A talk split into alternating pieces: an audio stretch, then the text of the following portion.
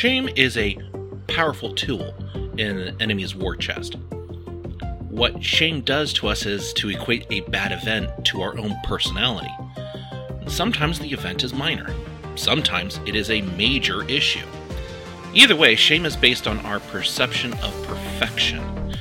We are creatures who, despite all our flaws, demand perfection in everyone we interact with, including ourselves. We are so self critical to our actions that we feel shame in our being. However, we need to separate our actions into two categories, and that being guilt or shame. Guilt is the reaction to a bad action. Basically, it's saying, I did something bad. Shame, however, is a reflexive internalization to guilt, stating, I am bad. One does not always complement the other. However, there are a few circumstances where shame should still be a part of your you know character because it reminds you of what you were and helps you grow to become better. That being said, sit back for a few minutes as we go through how God removes shame from our character. So, to begin with, I have some disappointing news. Shame does not just go away. Many pastors give the impression can, that you can just bibbity bobbity boo the shame away. And this is why faith in God and Jesus is waning in our modern era. It does not help that instant gratification is the norm, but shame is a constant work because we internalize and solidify shame into our character. What everybody needs to do is work on three areas that make up shame based thinking. First, we have to learn that perfection is totally impossible. I know, duh. But just to let you know, there were only two people on Earth who were perfect, and right now they're not here. so that basically leaves you, I, and everyone else imperfect. But perfection is demanded in our lives constantly. Think about it family, work, school, sports, you know, even when we relax playing games, perfection just creeps into our thinking. Being a perfectionist will stress yourself and others. Now, to help resolve this impossible ideal, we have to accept our imperfections and take accountability for our errors and failures. I know it's hard, but as you begin to do so, it becomes easier to see that your imperfections are okay and that you can work and accept your uh, errors and failures not only for yourself but to others. Second, we are critical of ourselves. We tend to project this critical thinking onto others. Yeah, not a good thing. If you have ever been around some Christians, not all, judgment is a part of their character.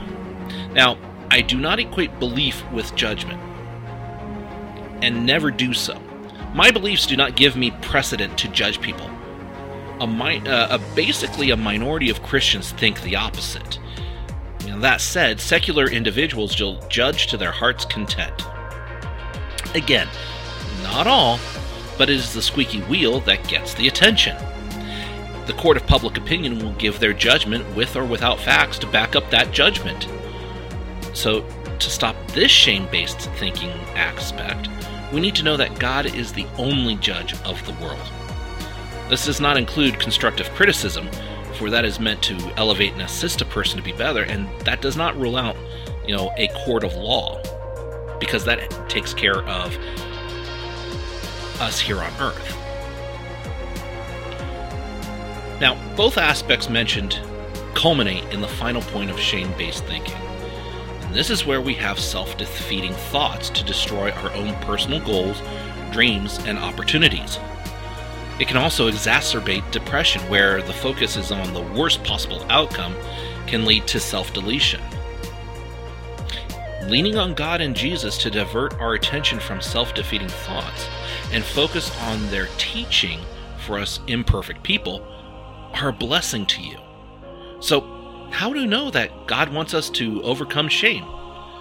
Well, let's look at the book of Isaiah and the one passage that is focused on helping you remove shame from your life.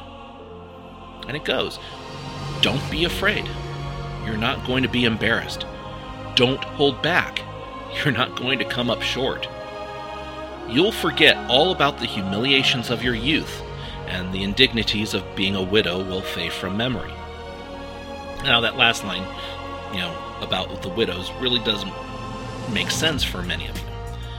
But remember, in our youth, we were kind of idiots, and our brain kind of does go, wow, remember that time? Yeah, this is where we have to go. You know, forget all of that.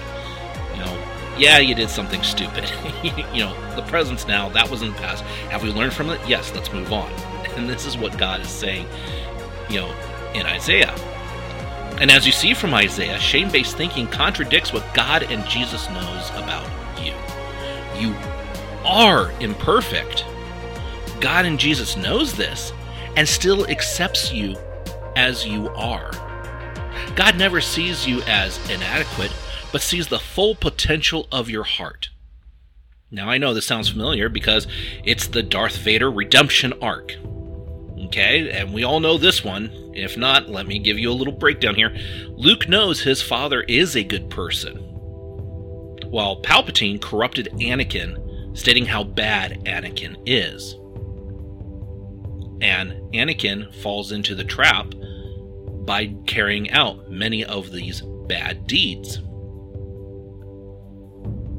Now, what about you listening out there? Well, many of you will equate yourself as Darth Vader, conflicted by what the world has told you and what God knows about you. But in the end, and in Return of the Jedi, it is Vader's focus on his son that creates the final resolution. This is your moment to focus on the words that God is telling about you instead of what the world sees, telling you who you are. Now, to start, talk to yourself daily. I know it sounds scary, but you know, talk to yourself daily and repeat the following statements I am not bad. Because of Christ, I am forgiven. I am not sick because of Christ, I am healed. I am not broken. Because of Christ, I am reborn.